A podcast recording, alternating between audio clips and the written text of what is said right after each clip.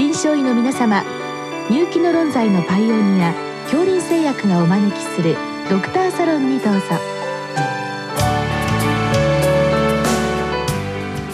今日はお客様に埼玉医科大学総合医療センター消化器肝臓内科教授岡正史さんをお招きしております。サロンドクターは順天堂大学教授池田志学さんです。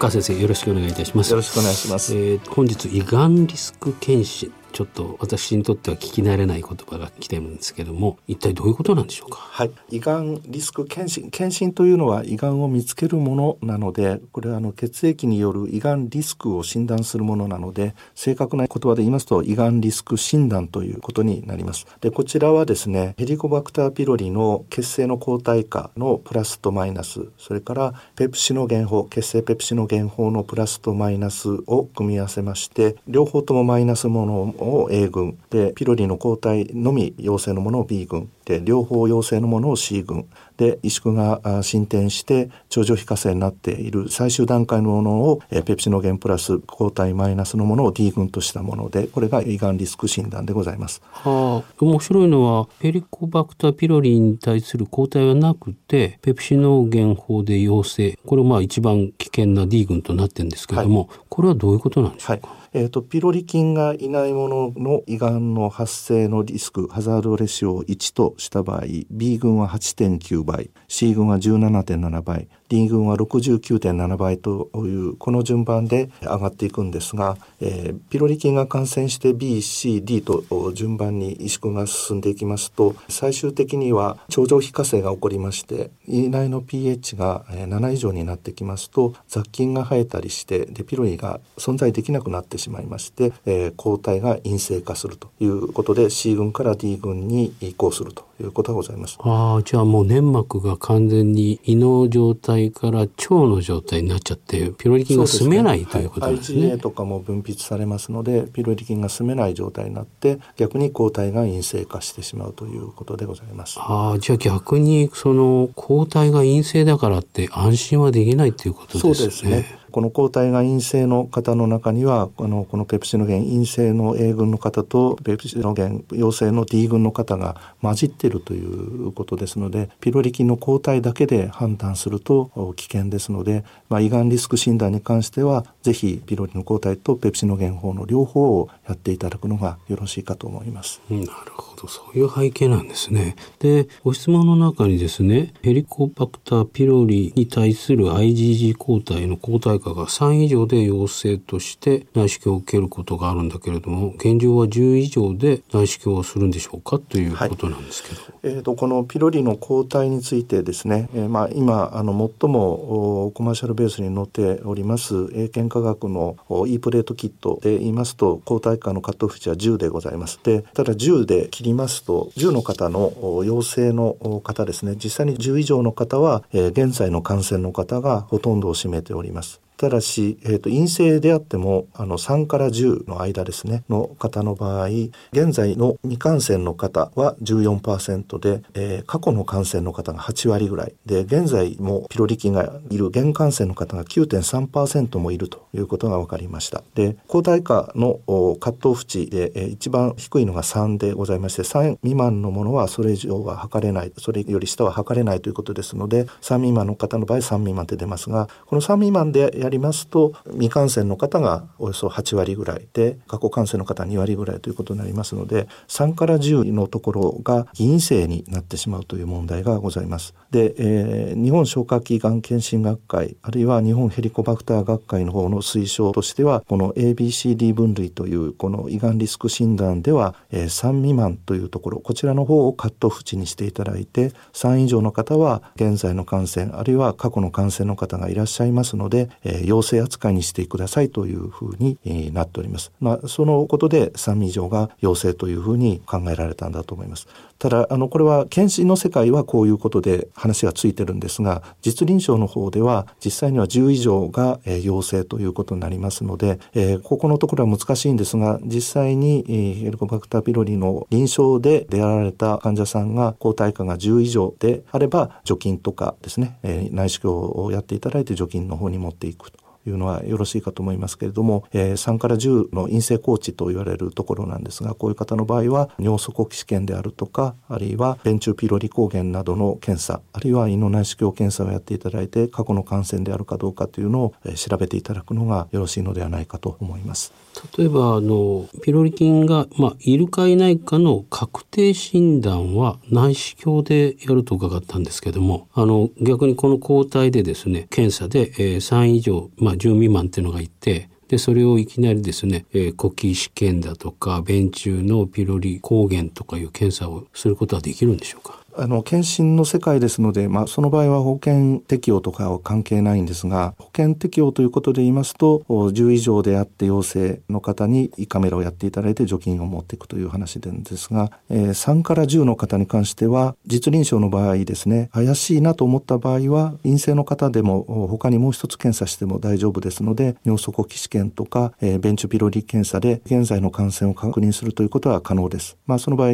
も内視鏡は必要になってくると思いますけれどもで検診の世界はあの費用についてはその検診のをやっていただいている施設、えー、市町村の方と相談の上、えー、追加の検査をやっていただくことになるかと思います。で、まあ、一番いいのは内視鏡をやっていただいて、えー、萎縮性胃炎があるかどうかというのを見ていただくのが一番いいかと思います。で3以上の方はできれば内視鏡をやってで、えー、実際に萎縮性胃炎がある方とない方と分けていただくというのがこの ABCD 分類胃がんリスク診断のもともとの考え方ですのでこの3以上のところで分けていただけるとよろしいかなというふうに思います。なるほどやはり先生方に内視鏡していただくというが必要ですね。というのはあの3以上10未満であの気感染の方がたくさんいらっしゃるということですと、ね、気感染であればその感染していた期間において何らかのまあ、胃への影響があるということですね。はい、あのこのピロリ菌が感染している方としてない方を比較しますと全くの未感染の方とそれから、えー、1回でも感染した方では、えー、胃がんのリスクは10倍以上違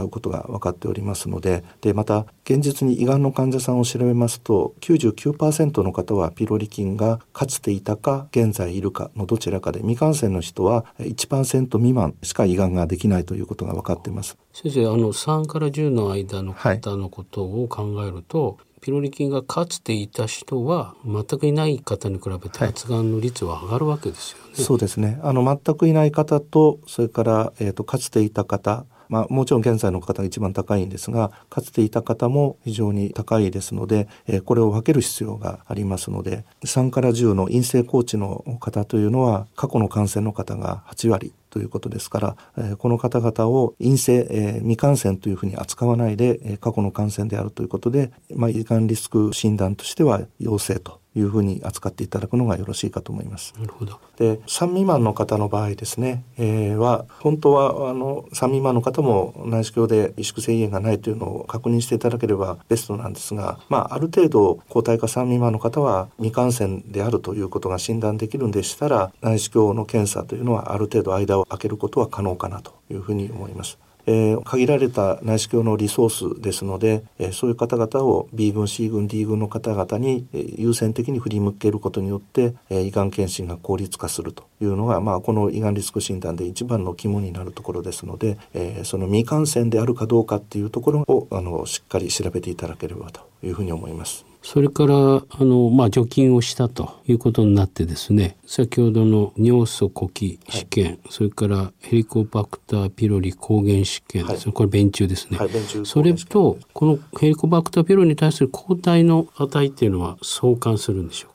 あのピロリの抗体は感染している間は陽性の方が多いんですけれどもだんだんその方々も除菌しますと抗体は壊れていったりあるいは尿中から失われていって抗体価が下がっていきますただしこの10以上の方が10未満になったりあるいはもっと下がってきて3未満になるのには数年以上の時間がかかると考えられていますので、まあ、抗体が陽性であるということから陰性に変わると断言できるものではございません。だから現実的には内視鏡でピロリがいるという診断をつけてそして治療をやりますよね、はい、除菌をやると。でその後にあの尿素呼気試験とか便中のヘリコバクターピロリの抗原を調べていくと、はい、そういう流れなんでしょうか、はい、あのそのようにしていただいて除菌の成功か不成功かを確認していただいて不成功の場合は二次除菌をしていただくということになります、まあ、二次除菌までで99%以上の方は成功しますので。そうですか、はい、で、まあ、二次除菌失敗した方はあの埼玉医大まで送っていただければあの三次除菌させていただきますので。そうですか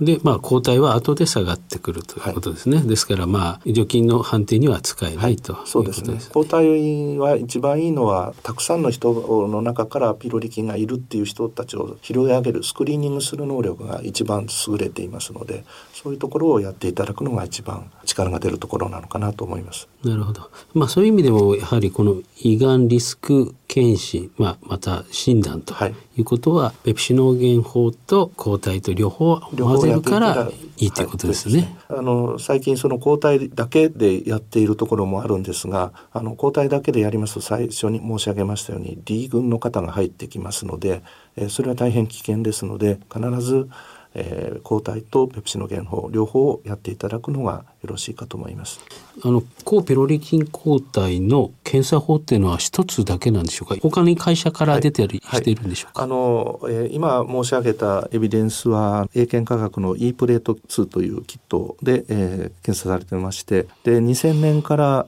ごく最近までほとんどのシェアがこのキットでしたので、でエビデンスも積み重なっております。ところがあの最近安く上がるキットというので、クリア法とかラテックス法の抗体が出てきております。でこちらの方に変わってる可能性があります。でこちらのキットに関しては偽陽性も偽陰性も多いということが分かっておりましてでエビデンスも何もありませんのででこの3未満で大丈夫かどうかっていうのも全く他の抗体についてはあの検討がまだまだこれからということですのでこのキットについては英検の E プレート2でやっていただいたデータを使っていただくのが一番安全だと思います。でもしそうでない新しいのを使われるんであればその偽陽性偽陰性に十分に気をつけていただくことが大事かなというふうに思います。その新しい検査キットであるかどうかっていうのはその各施設ですとどなたがご存知なんでしょうか、はい検査部の方には新しい方法に変わったっていうのは伝わってると思いますので検査部の技師さんとかドクターに問い合わせていただく。あるいは検査会社の方に問い合わせていただくとどの方法を使ってるかというのが分かるのではないかと思います。例えば SRL にこの間頼んだんだけどどんなキット使ってるんだっていうそういう確認が必要ということですね逆に、はい、あのぜひそれやっていただきたいと思います。じゃあその新しいキットでやってる場合にはあの従来使われてたキットと同じような信頼度はないよということなんですね、はいどうもありがとうございました。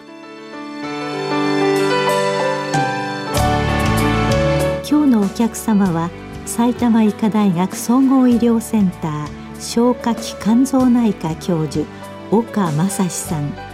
サロンドクターは順天堂大学教授池田志学さんでした。それではこれで恐林製薬がお招きしましたドクターサロンを終わります。